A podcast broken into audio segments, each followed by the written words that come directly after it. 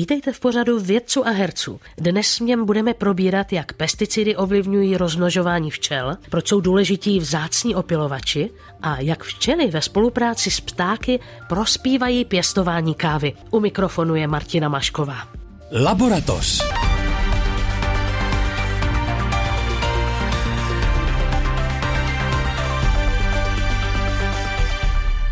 Vítám entomology Davida Krále, dobrý den. Děkuji za pozvání. A Jana Šobotníka. Dobrý den. A vítám také herce a pedagoga Ondřeje Kepku. Krásný den. Včely jsou klíčovými opilovači na planetě. Jejich počty ale, jak víte, klesají.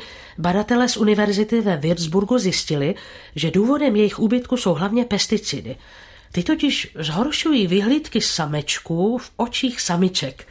Partneři samičkám méně voní a méně se jim daří hrudní vibrace, podle které si je partnerky vybírají. Zajímavé na tomhle výzkumu zdálo se mi bylo, a uvidíme, jestli mi to potvrdí vědečtí hosté, že fungicid, který při tomto pokusu použili, byl poměrně malé množství. Jan Šobotník dostává slovo na úvod.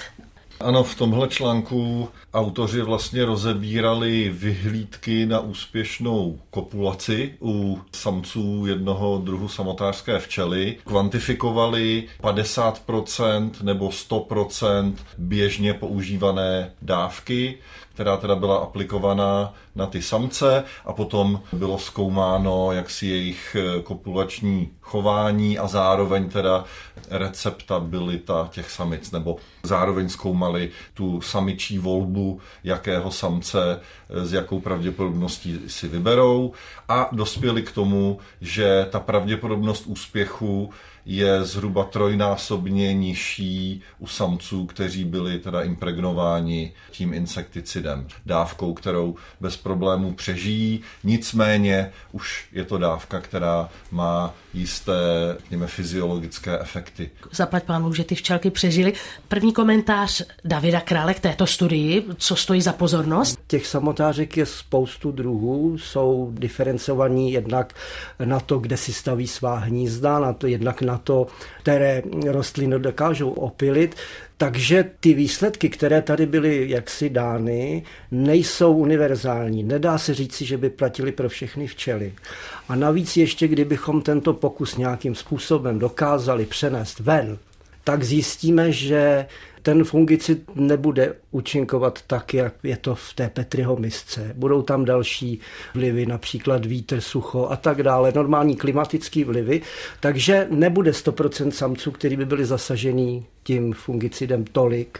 Bude tam spoustu různých jaksi niancí a těm včelám to bude víceméně méně škodit. Na druhou stranu ještě řeknu, že ten fungicid v té přírodě nepůsobí sám tam musíme vždycky počítat s dalšíma vlivama, to znamená, nechci říct globální oteplování, ale prostě vedro v létě, málo vody a tak dále, umocňuje všechny tyhle ty věci.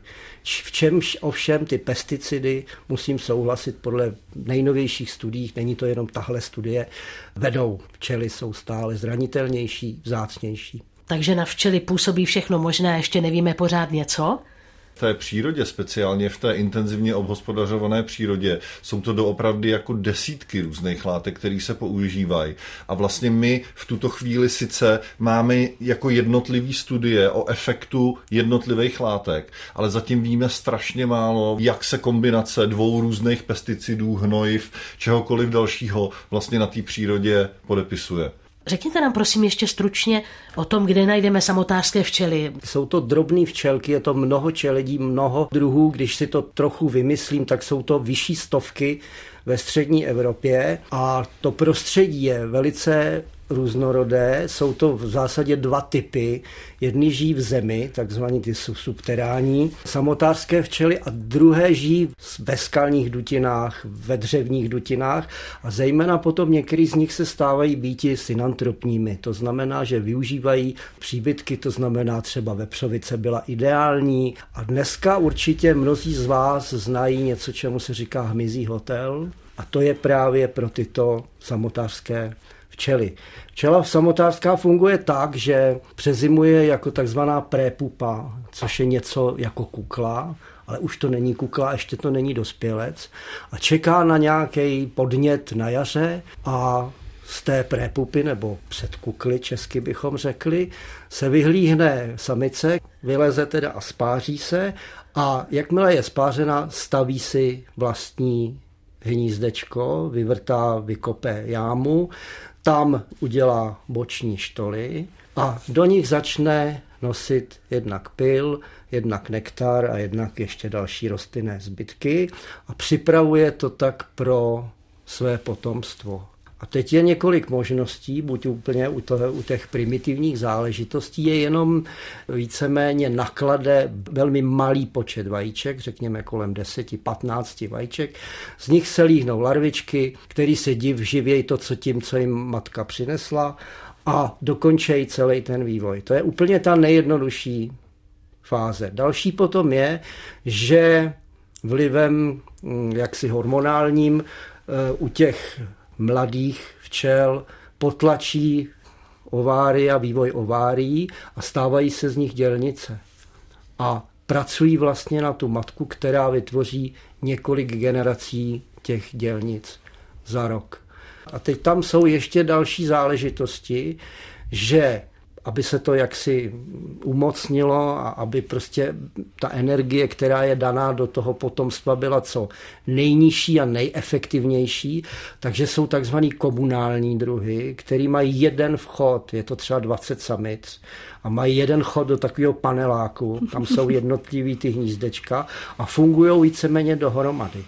Může se stát, že si to taky spletou samozřejmě, což má důvod, když si to spletou, tak to není jen tak, je to o tom, že ty jednotlivý hrozny, jak se říká správně, můžou být napadený některýma houbama a tak dále. Hmm. A když ta samice naklade to vajíčko někam bokem do toho jiného hroznu, tak vlastně uchrání to potomstvo, protože ne všechny ty hrozny musí být jaksi infestovaný tou houbou. Napadené. Život samotářských včel a inspirace, kterou to otevřelo v mysli Ondřeje Kepky.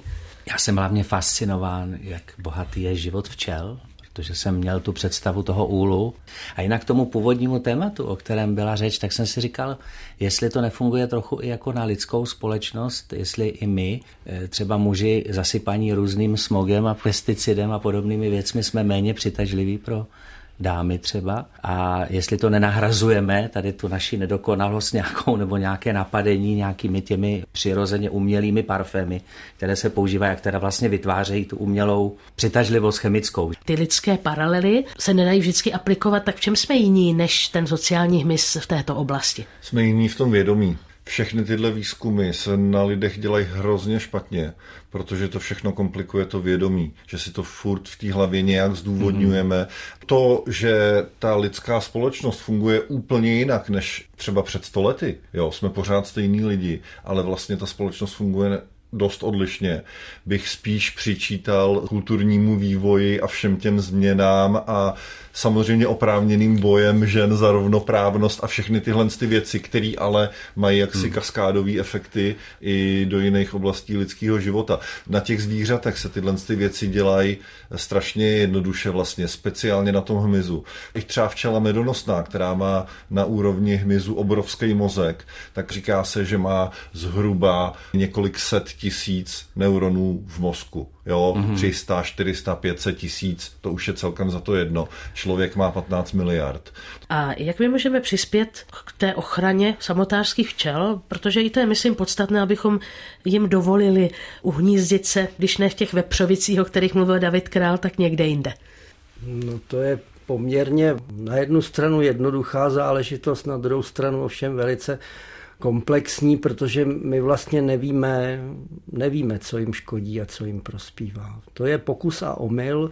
My se snažíme, nebo bychom se měli snažit připravit jim to prostředí tak, aby to bylo, jak, jak si oni přejou. To znamená, minimálně si přejou, aby měli prostor na to si hrabat a kopat ty svý nory. To znamená, že nějaký písčitý prostředí a tak je pro ně daleko lepší, než prostě zapojená krajina, pole, řepka a tak dále.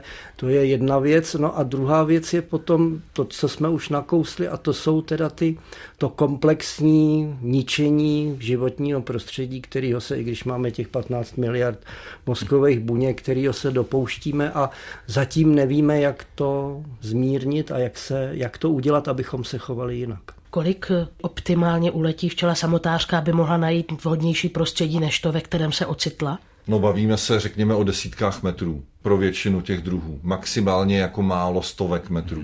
Dál se prostě nedostanou. Posloucháte Laboratoř pořad vědců a herců a mými hosty jsou dnes entomologové Jan Šobotník a David Král a herec a pedagog Ondřej Kepka. Entomologové z univerzity v Marylandu zjistili, že čím víc rostlinných druhů je na louce, tím větší spektrum vymizuje třeba na jejich opilení. Vzácnější druhy včel přitom mnohdy navštěvují rostliny, na které ostatní opilovači nechodí. Tak, my jsme si představili jednotlivé strategie života, zejména samotářských včel v tom úvodním příspěvku a teď na to krásně navážeme v tom dalším, který je taky ekologicky laděný, zkrátka i o vzácné druhy se musíme starat. David Král dostává slovo, aby okomentoval tuto studii. Musím znovu připomenout, že se opět bavíme o samotářských včelách. Opět ta studie není zaměřena na včelu medonosnou, a ještě musím připomenout, že tato studie není laboratorní, ale ku podivu je venku. Je to tudíž studie daleko prostorově i časově náročnější pro lidi, kteří se tímto zabývají.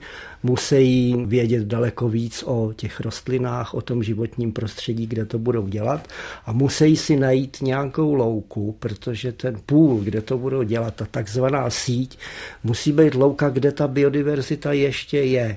A to není tak jednoduché. Výsledky těch článků řeší to, zda tím, že na jedné této louce je jaksi více a více různých druhů rostlin, tak se zvyšuje i počet včel.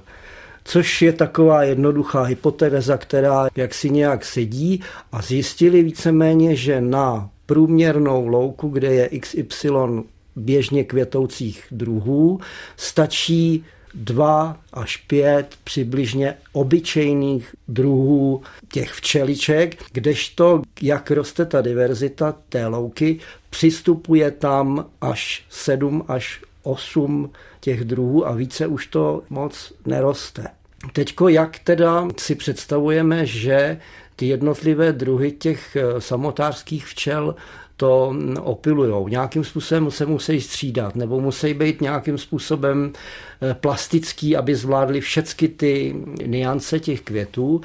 A dá se říci, že v zásadě tyhle ty včely, o kterých mluvíme, je to teda několik čeledí, eh, tak se eh, dělají podle toho, jak jsou schopní, hm, schopní navštívit ty květy na dvě různé skupiny a to podle délky délky sosáku, takzvané s krátkým sosákem a s dlouhým sosákem.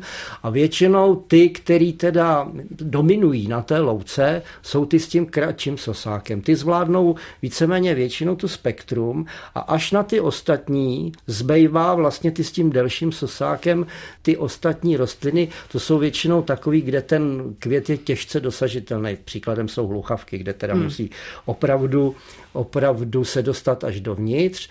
A to se dělá třeba tak, že teď neřeknu o včelách, ale o čmelácích. Víme dobře, že hluchavky navštívují čmeláci. A tam nejde jenom o tom, že by měli dlouhý sosák, ale oni brutálně ten květ dole nastřihnou těma mandibulama hmm. a vysajou to klasicky ze spoda. Jak si to nemá s tím tématem co dělat, ale je to velice zajímavé. Tak čmelák si poradí trošku, jak vy říkáte, brutálně, ale ta studie, jestli jsem dobře rozuměla, je zaměřená na to, že zkrátka jsou specialistky, včely specialistky, ne? Dáme slovo Janu Šobotníkovi, aby dotáhl toto téma. No, tenhle článek se hodně zabývá těma potravníma sítěma a vlastně vztah mezi diverzitou rostlin a diverzitou toho společenstva eh, těch včel a v zásadě hlavní jaksi poselství toho článku je, že ty vzácné druhy včel mají jaksi dispro disproporčně velký efekt na ty komunity rostlin.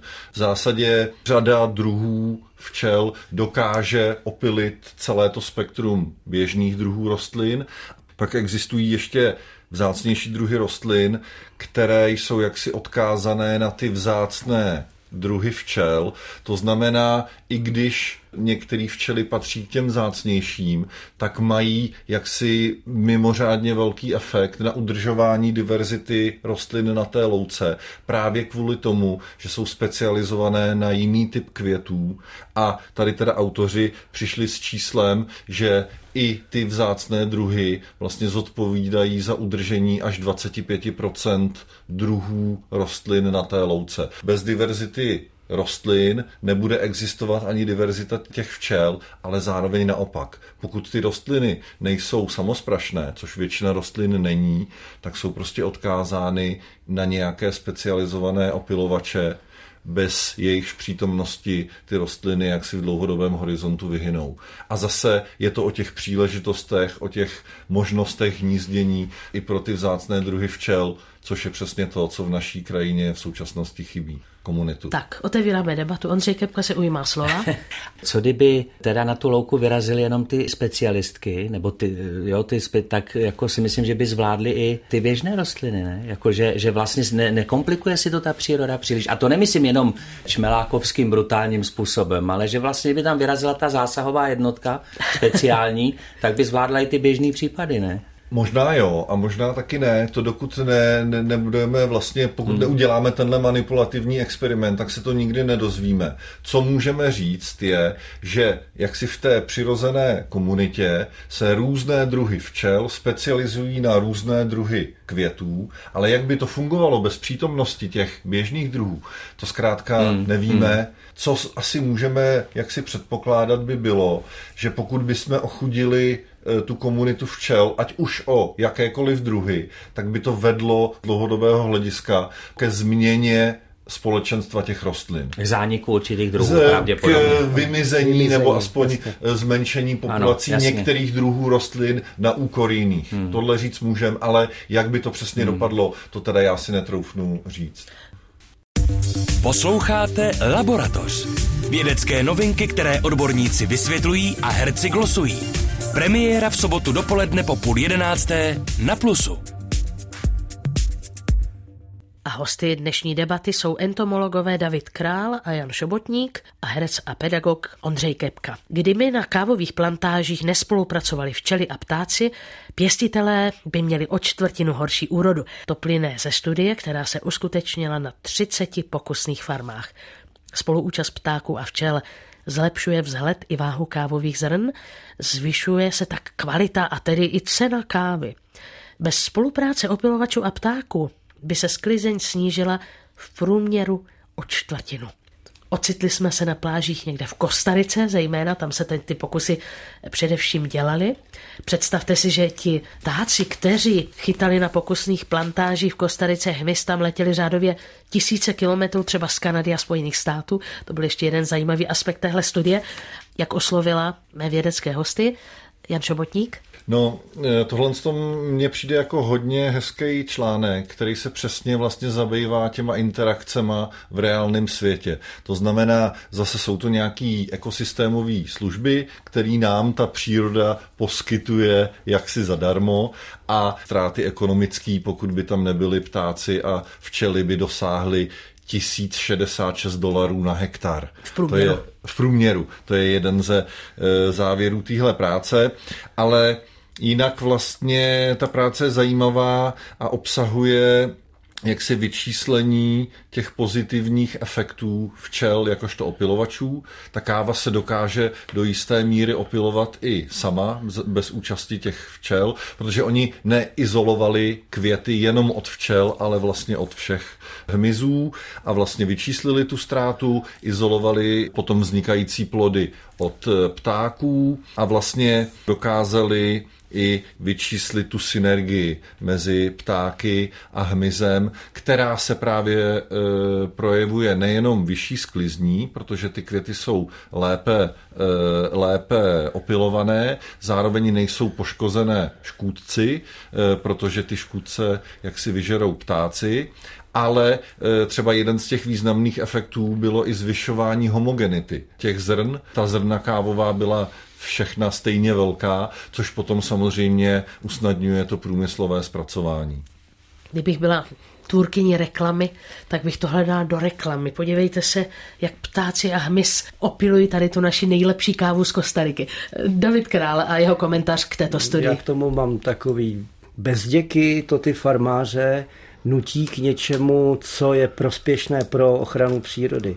To znamená, že v momentě, kdy tam chceme mít eh, jaksi ty ptáky a ty včely, musíme ty farmy budovat tak, aby byly menší a aby byly daleko od sebe a aby mezi nimi byly takzvané biokoridory, které jsou nutné pro přežívání těch ptáků a těch včel. Alespoň část těch ptáků musí hnízdit jinde, než přímo v těch plantážích. To je jedna důležitá věc, si myslím. A druhá je ta, že ta synergie například působí tak, že když tam nejsou ptáci a přemnoží se ten brouk, což je nějaký líkožrouc, tak ty včely nechtějí opilovat ty květy, protože jim tolik nevoněj, připadají jim neplnohodnotní, takže neopilej takovou sílou, jako když ty kávové květy jsou jako v pořádku. Což tam je explicitně napsáno jako jedna hypotéza, proč to takhle funguje a to mi přijde, že je velice pěkný. Další dojmy z téhle studie, které má Ondřej Kepka? Mně tak napadla jedna taková myšlenka, že dneska je káva velmi moderní v tom, že jsou různé druhy, že jo, a teď se jako předhání ty firmy, jak se to jmenuje a z čeho je to složeno a tak, takže by možná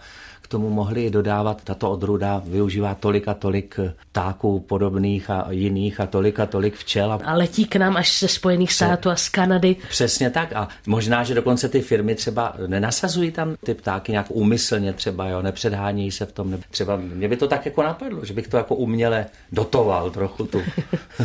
To by asi mohlo na trhu fungovat. Samozřejmě hmm. všechny tyhle zelené bio, eko věci se samozřejmě prodávají lépe a dráže. Hmm. Zároveň bych teda vás chtěl trošku korigovat, protože spočítat počet druhů na plantáži, speciálně v tropech, je jaksi nadlidský úkol, hmm. protože ta diverzita hmyzů Hmyz je nejbohatší skupinou organismů. V tropech je tak obrovská, hmm. že vlastně pořád popisujeme nové druhy, řekněme rychlostí 50 tisíc druhů ročně. A pokud si řekneme, že máme ještě plus minus 3-4 miliony nepopsaných druhů, tak tímhle tempem máme ještě pár set let co dělat. A ta diverzita bohužel ubývá rychleji. Vyhyn ty druhy se stávají vyhynulými rychleji, než my je dokážeme popisovat. Tak nedokážeme si se spočítat druhy na té plantáži, ale dokážeme převést ochranu přírody na peníze. To může pro někoho být hmm. docela důležité sdělení, že když bude farmář vědět, že bez ptáků by tu úrodu měl menší, protože ptáci spolupracují s hmyzem nebo respektive přispívají k tomu, aby hmyz častěji opiloval na těch pokusných farmách, tak to už je sdělení i pro lajka, že? Nejenom pro entomologa. To samozřejmě ano, ale Trochu se obávám, že to funguje spíš jako reklama pro ty spotřebitele, než jaksi trend ochrany, protože přeci jenom v těch tropech ty lidi většinou mají úplně jiné starosti, než že by přemýšleli o budoucnosti planety, ale bohužel teda musím říct, co znám takhle napříč tropy farmáře, ty opravdové lidi,